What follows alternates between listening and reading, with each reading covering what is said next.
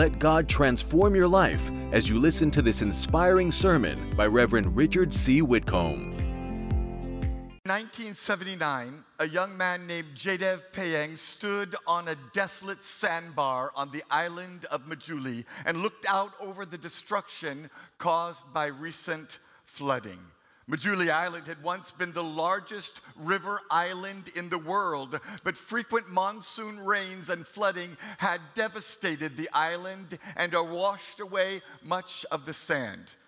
In fact, 60% of Majuli Island had disappeared, washed away through erosion. Now, scientists estimated that Majuli Island would disappear within a few years. Facing the loss of everything he held dear, Jadev Payeng stood and looked at the desolation and made a decision a decision to save his homeland. He refused to allow the flooding of the past to affect the future of Majuli Island. He set out to build a better Majuli and leave a legacy for his children. So Jadev Payeng planted a tree.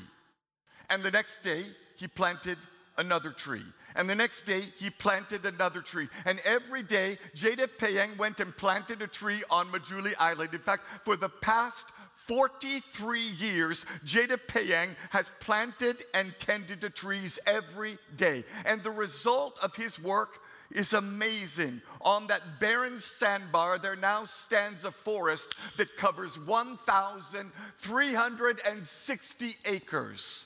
It's a forest that's teeming with tropical plants and trees and wildlife. It's a forest that has stopped the erosion at the speed it was before and has helped to repopulate species of animals that were going extinct. In fact, in his forest, there are tigers and deers and boars and rhinos. There's even a herd of 150 elephants living in Jadev's forest.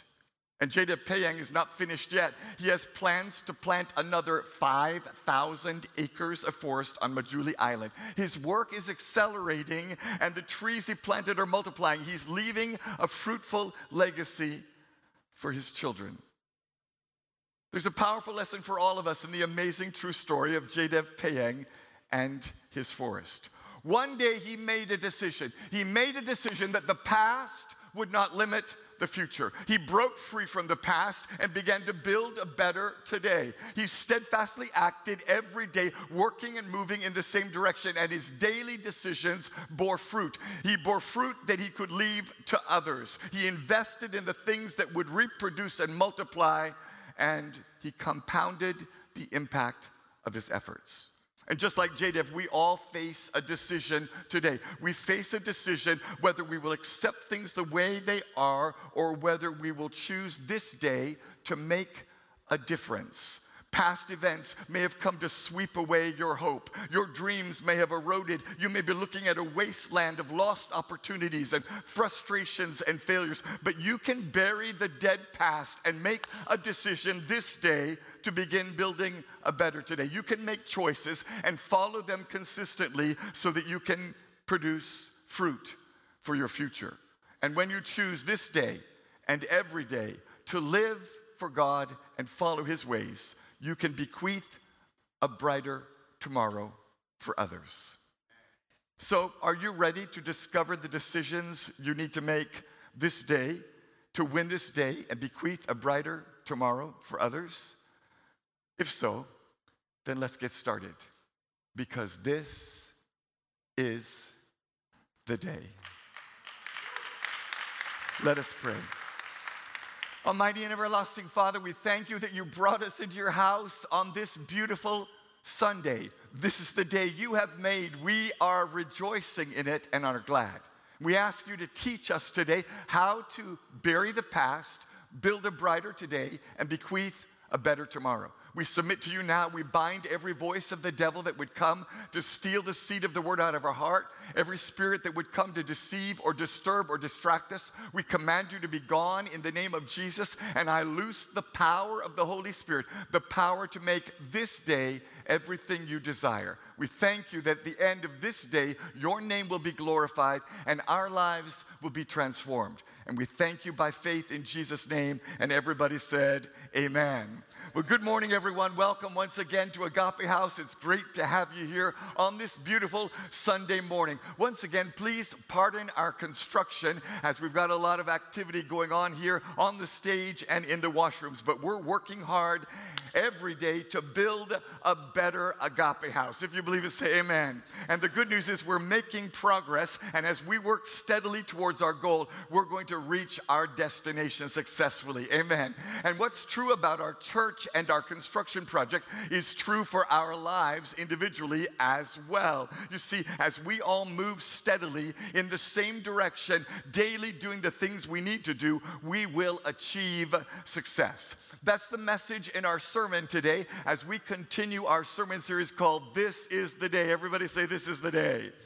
We began this sermon series last week with the message, This is the Day of Destiny. And in that message, we discovered that every day is full of God possibilities. Every day is a day of potential because this is the day that the Lord has made. God doesn't make any mistakes, He doesn't make any accidents. And we can be confident that this is the day He made, and then therefore there's potential in that day. And He planned for you to live in this day, and He has a purpose for you in this day. And where there's a purpose of God, there's the power of God available. And all those things can happen in your life when you begin to strategically participate with God in this day and seek His power this day.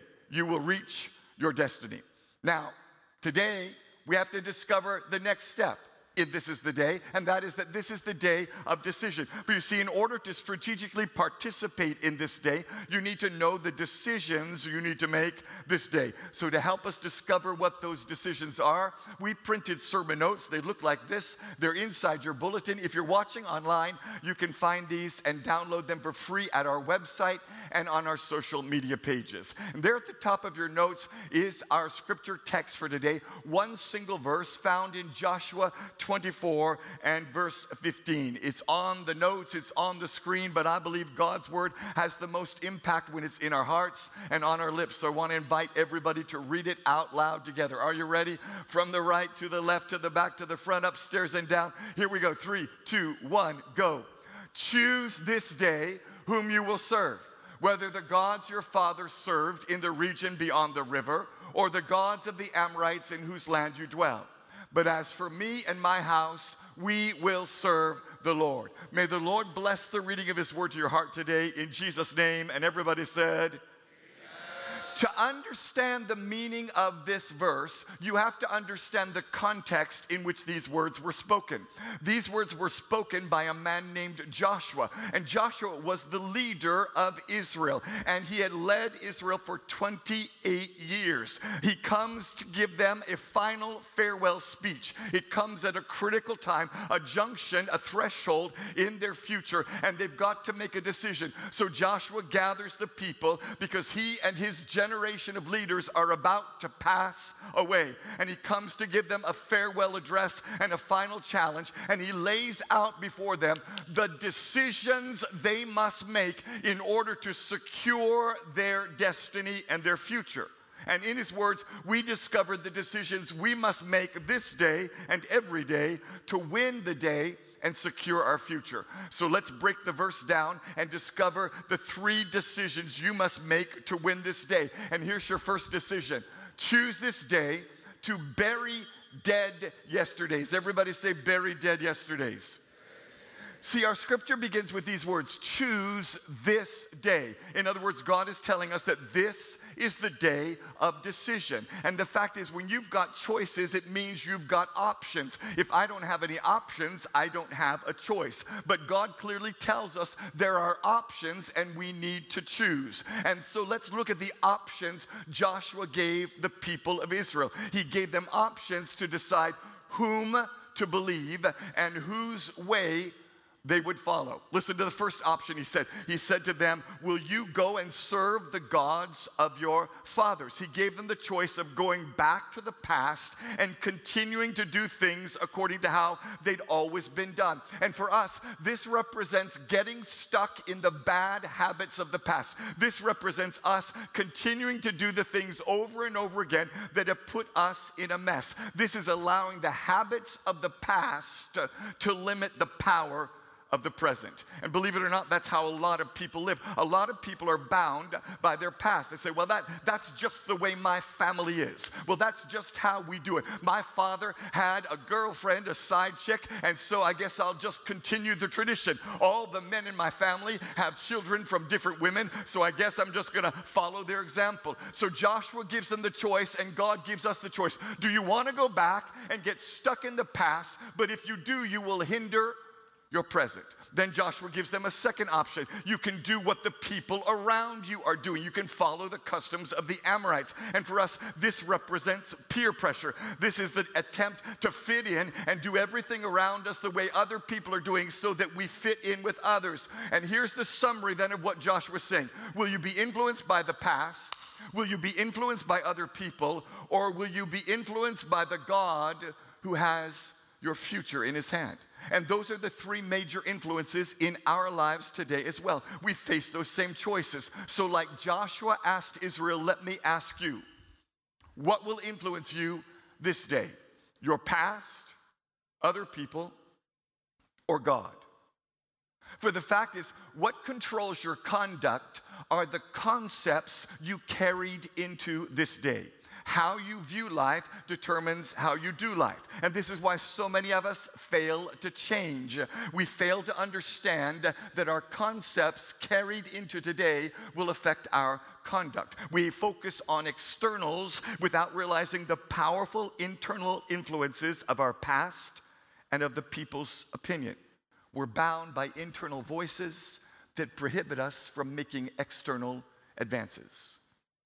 A few years ago, a study was done by psychologists to discover the power of learned behavior. So these psychologists went to a primary school and they went to every class and asked the students in the class the same question. They went first to class one and they stood and said, How many of you children are artists. If you're an artist, raise your hand. And to their surprise, every single child in class one raises. I'm an artist. I'm an artist. You know, little kids, I'm an artist. Yeah, I can paint. I'm an artist. Then they went to class two and asked the same question How many of you are artists? Raise your hand. About half the children raised their hand. Then they went to class three. How many of you are artists? Three children raised their hand. When they got to class five, one child raised his hand. What happened? What happened between class one and every child was an artist, and class five, only one dared to raise his hand? The fact is, class one students believed they could paint pictures. They believed they could produce artwork because no one had told them you cannot. But along the way, as they painted and drew, they faced criticism and insults and mockery. Maybe a child took his painting home and his dad said, That's nonsense. Maybe a teacher insulted him and said, Draw within the lines, and you cannot use purple for the color of clouds. And gradually, the experiences of the children combined with the negative opinions of other people killed the faith every child had in his ability.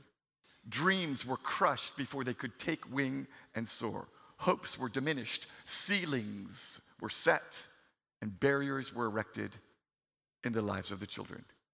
And the same thing has happened to every single one of us. We have been influenced by past experiences, past failures, past frustrations. Well, that didn't work. I guess I won't do that again. We've listened to other people who mocked us and criticized us and put us down. Our past experiences, coupled with other people's opinions, dictate today's conduct.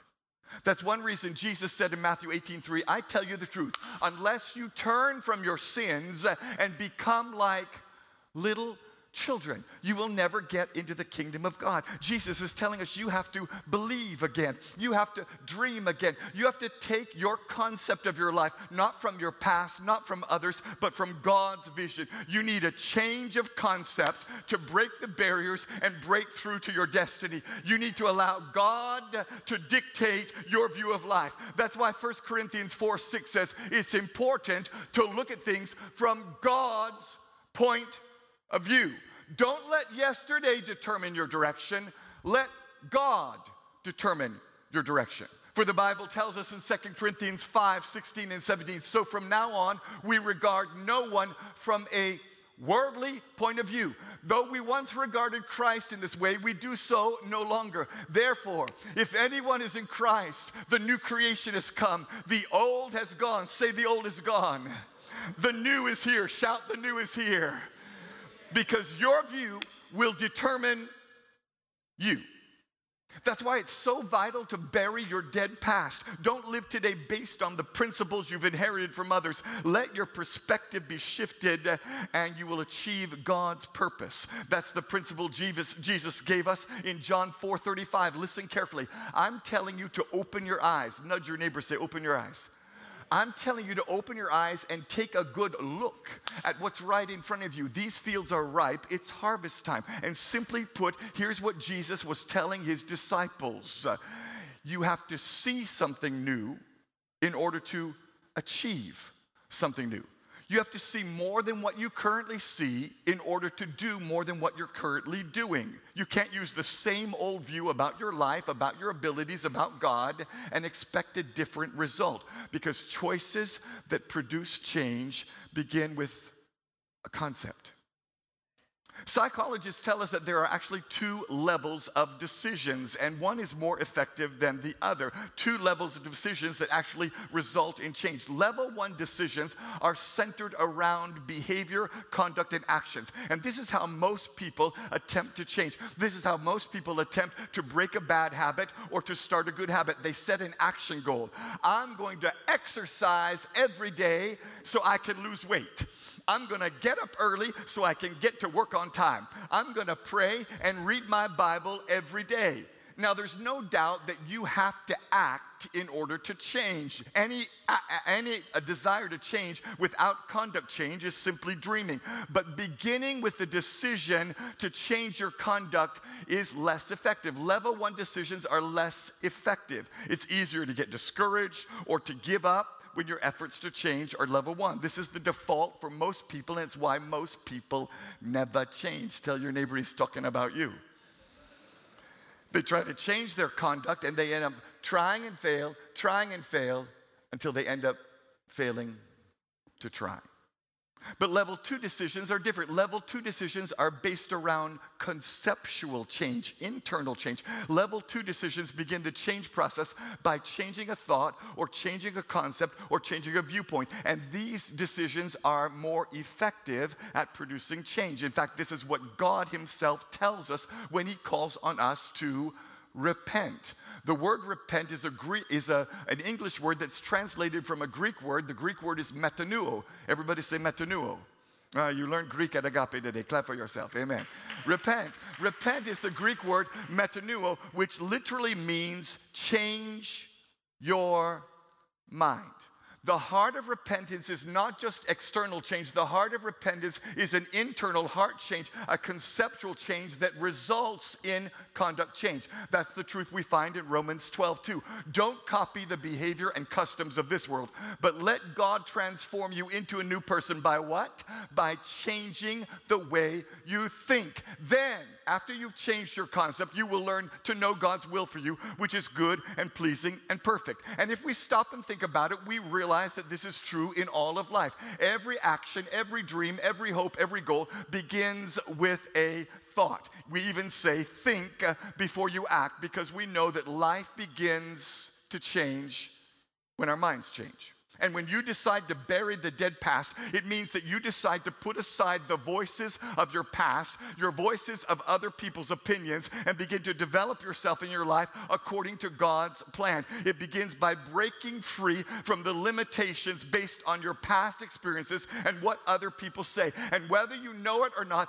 those voices are very loud in your head. You may not even remember the things that were said to you, but there's an automatic response when you face a situation situation based upon what your teacher said, what your senior brother said, what your mother or your grandmother said. There's an automatic response. You may not even remember what happened, but it's influencing you today. If you were told repeatedly, you can't do that, you likely stopped trying. And you need to overcome the concept that lasting life change begins when you overcome the concepts and understand God's concept of your life. That's why I say to you today put aside the past, break free from the barriers, stop listening to other people, stop following the habits of your past, and let God direct your view. Put aside your disappointments, your frustrations, and your failures, for this is a new day. This is the day of destiny. This is the day of decision. This day is a clean start. This is a day of possibility. This is a day of God's possibility.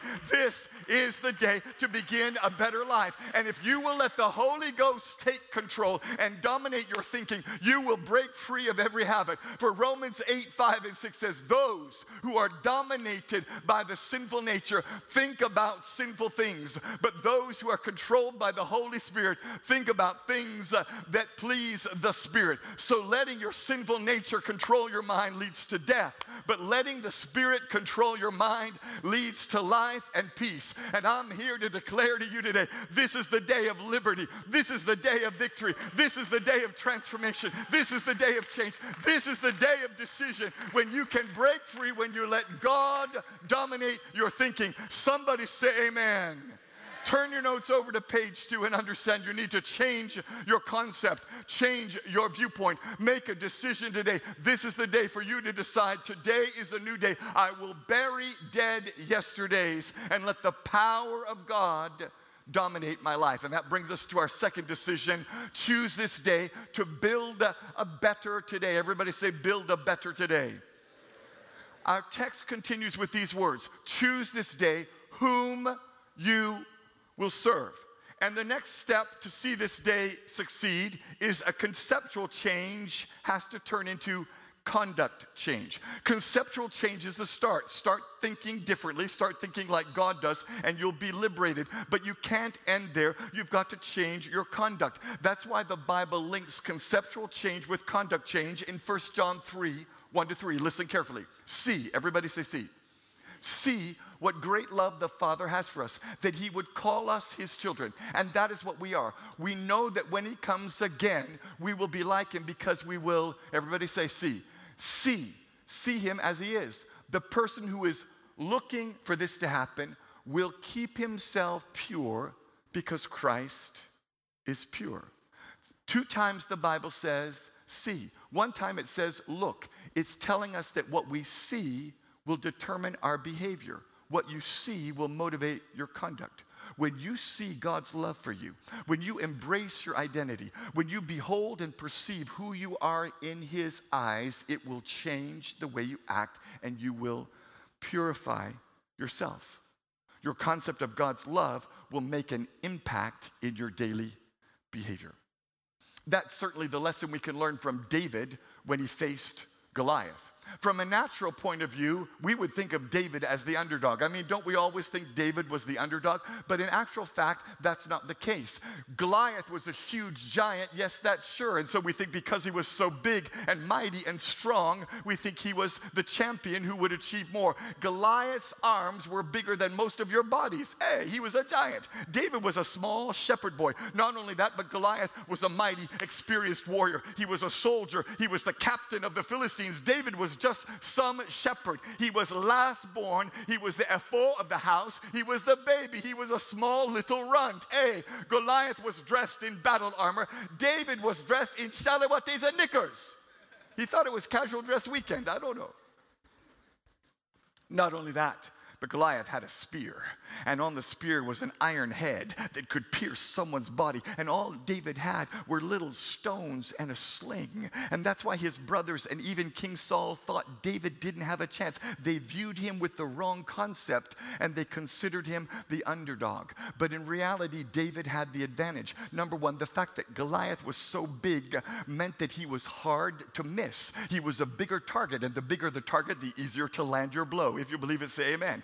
David was small, it was harder to catch him. Not only that, but a small stone in a sling moves faster than a spear thrown by an arm. In fact, a stone coming out of a sling can travel the distance of a football field in three seconds. A stone coming from a sling is like a bullet fired from a gun. Not only that, David was coming in faith. He was filled with the power of the Almighty God. He had the anointing in him. Day, uh, day, Goliath came in the name of dead demons, but David came in the name of the living dog. And I declare to you, David was not the underdog. If you believe it, say amen.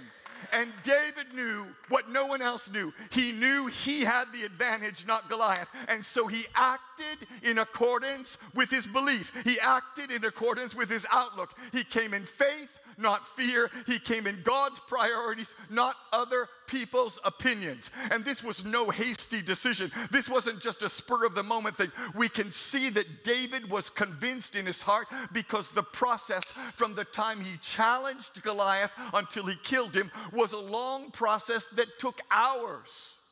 After he challenged Goliath, he went and consulted with his brothers and other soldiers. Then he had a meeting with his excellency, King Saul. He tried on the armor and put it off. Then the Bible says David went to the brook to collect some stones for a sling. All of this took time, and David was convinced throughout. He never wavered, he never doubted, he never sidetracked. He kept going because he was convinced in his heart of the right thing to do. So here's the truth you need to pack up and take home with you the right concept leads to right choices, which leads to the right control. The right concept is God's truth in your mind. The right choices are God's spirit controlling your will, and the right control is God's power controlling your life. So do not be discouraged at the size of the obstacle in your path. Do not be discouraged by the giant coming your way because what looks like a disadvantage is an advantage with God. And if it weren't for Goliath, David's potential would never have been realized. But when you allow God's truth to control your mind and God's spirit to control your will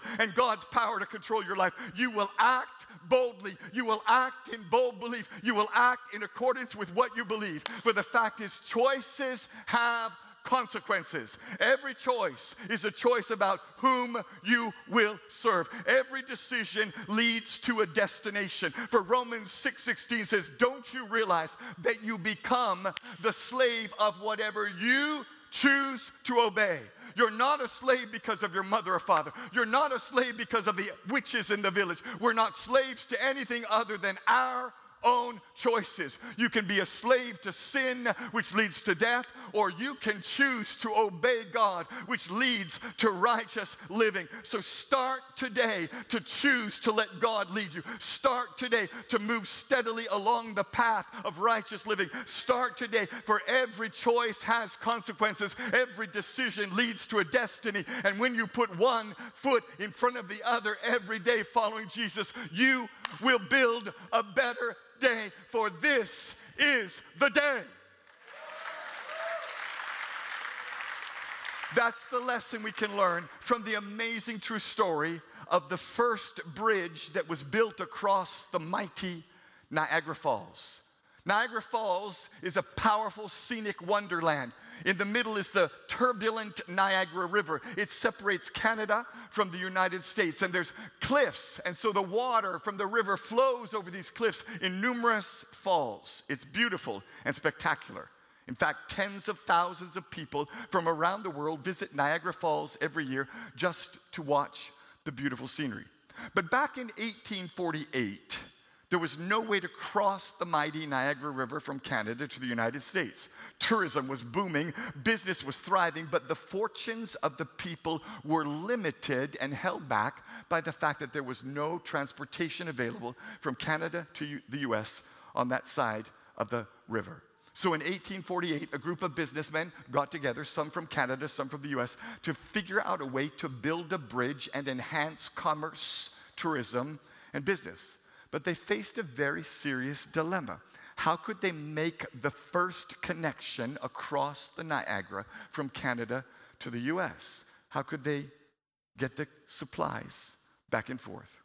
After all, the span across the Niagara River in that place was 250 meters. So there was no way you could throw things or there was no flight. There was no way to get things across. Not only that, the cliffs dropped about 67 meters straight down to the river. So there was no way to climb down. And if you did, the river was so turbulent, anyone going might drown or boats might sink. There was no way to carry construction materials across the gap. But then they came up with a simple idea why not fly a kite? Why not take a kite and fly a kite? So on January 30th, 1848, a 15 year old boy named Homan Walsh climbed the cliffs in Canada and lifted his kite up into the air. The wind carried the kite up and up and up, and it flew across the Niagara River. And when the wind died down, the kite landed on the American side, and people went and caught it and tied it to a tree. And the first thing that bridged the gap across the Niagara River was a kite string. That seemed too small. That seemed too insignificant. It seemed unrealistic to build a bridge based on a kite string. But then the next day, on the Canadian side, they tied a rope to the end of the kite string. And the Americans pulled the string, and as they did, they pulled the rope, and eventually a rope extended across the river. And the next day, they tied a cable to the end of the rope, and the Americans pulled the rope, and as they did, they pulled the cable, and eventually a cable crossed the expanse. And then the next day, they tied steel rods to the cable, and the Americans pulled the cable, and eventually steel rods came across, and so a bridge was built. It's the bridge that was built by a kite string.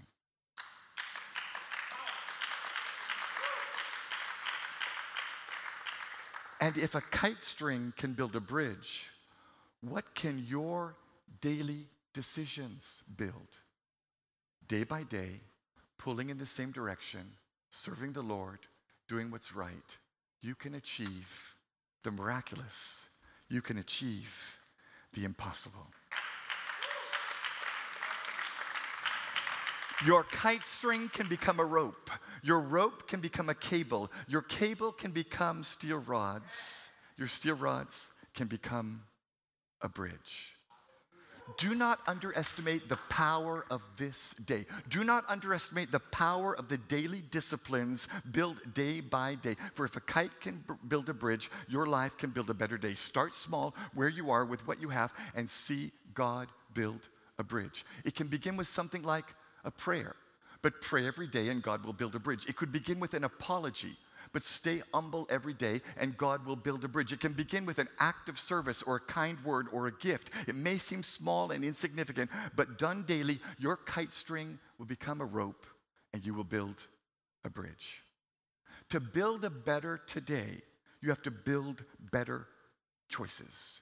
Choose this day whom you will serve. And that brings us to our third decision. Choose this day to bequeath a brighter tomorrow. Everybody say, bequeath a brighter tomorrow.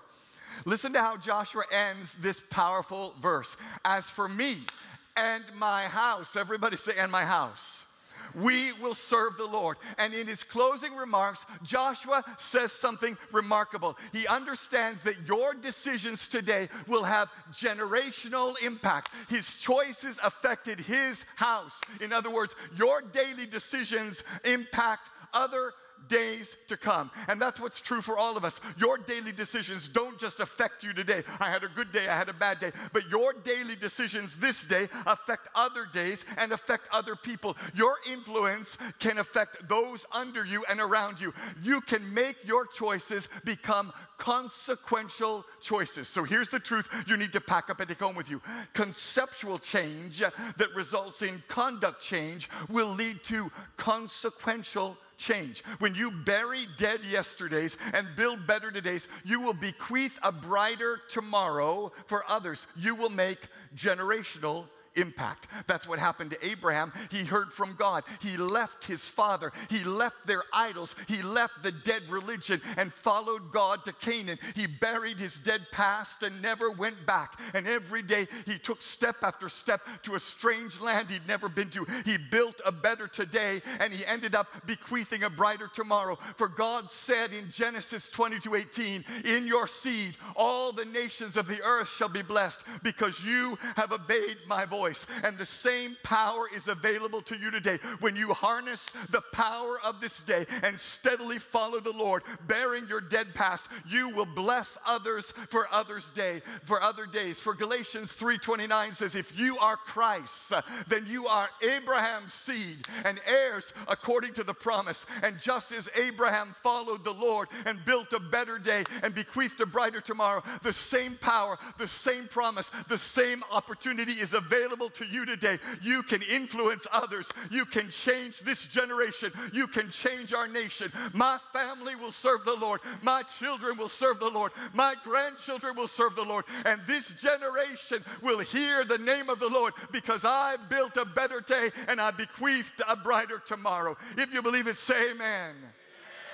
That's the lesson we can learn from a study done of two American men who lived many years ago. Let's look at their lives and see the outcome of their daily decisions. First, let's look at a man named Jonathan Edwards. Uh, Reverend Jonathan Edwards was a pastor, a man of God, a warrior, a mighty Christian minister. He lived for God. Books have been written about him, books have been written about his legacy. And when we trace uh, the descendants of Jonathan Edwards, nearly 150 years after his death, Jonathan Edwards' godly legacy included these descendants one US vice president, three US senators, three governors, three mayors, 13 university presidents, 30 judges, 65 professors, 80 public office holders, 100 lawyers, and 100 missionaries.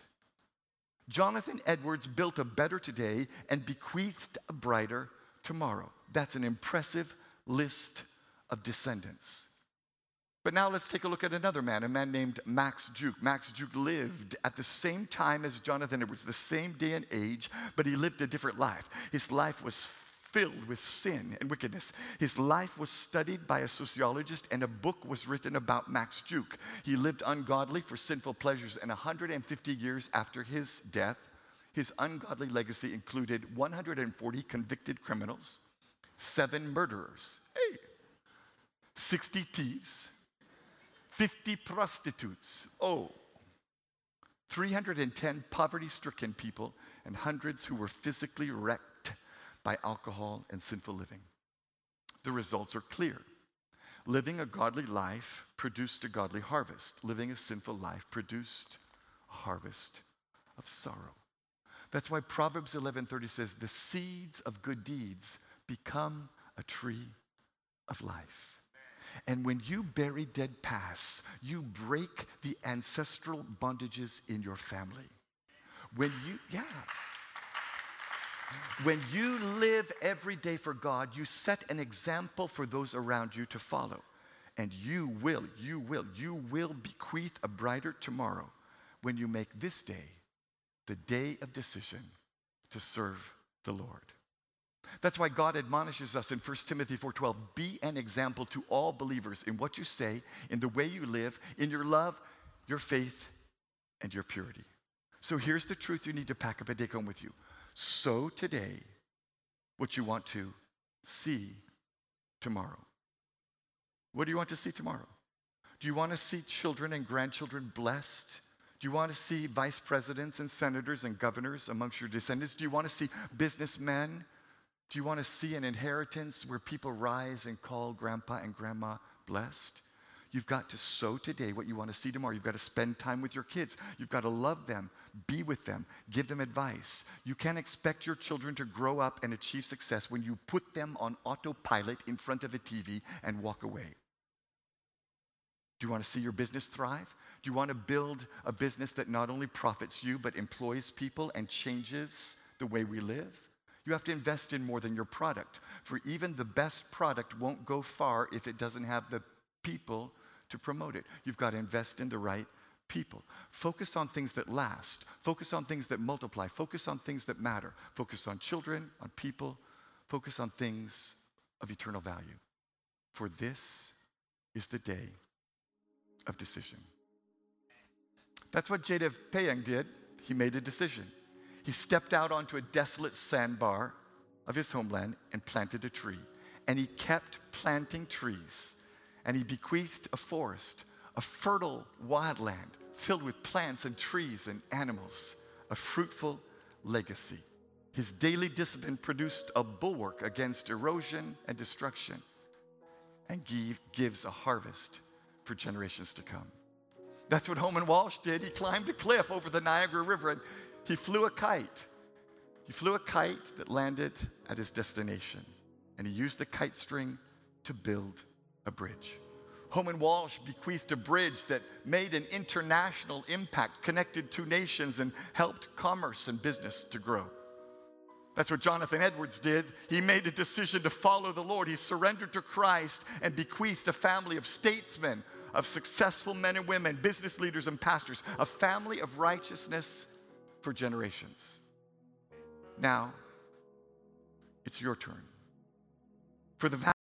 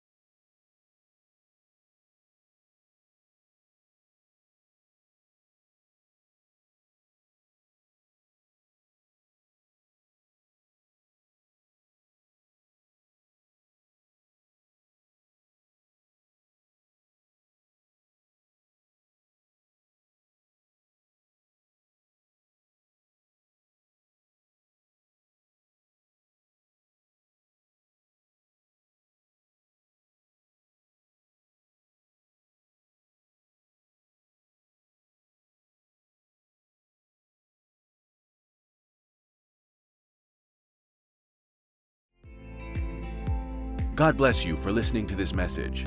Reverend Richard C. Whitcomb is the senior pastor of Agape House New Testament Church in East Legon. If you are ever in Accra, we would like you to worship with us on Saturday night at 6 p.m. or on Sunday at 7:30 a.m., 9:30 a.m., and 11:30 a.m.